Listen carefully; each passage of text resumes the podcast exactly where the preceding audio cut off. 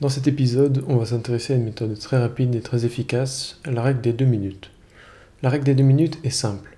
Si une tâche vous prend moins de deux minutes à accomplir, il faut la faire immédiatement. Pourquoi faire cela? Si vous n'effectuez pas ces petites tâches immédiatement, vous allez les garder en tête inaccomplies le reste de la journée. Cela générera du stress et de la procrastination.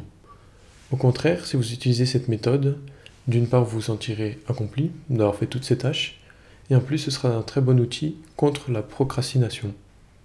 Vous serez moins tenté et plus productif dans votre journée.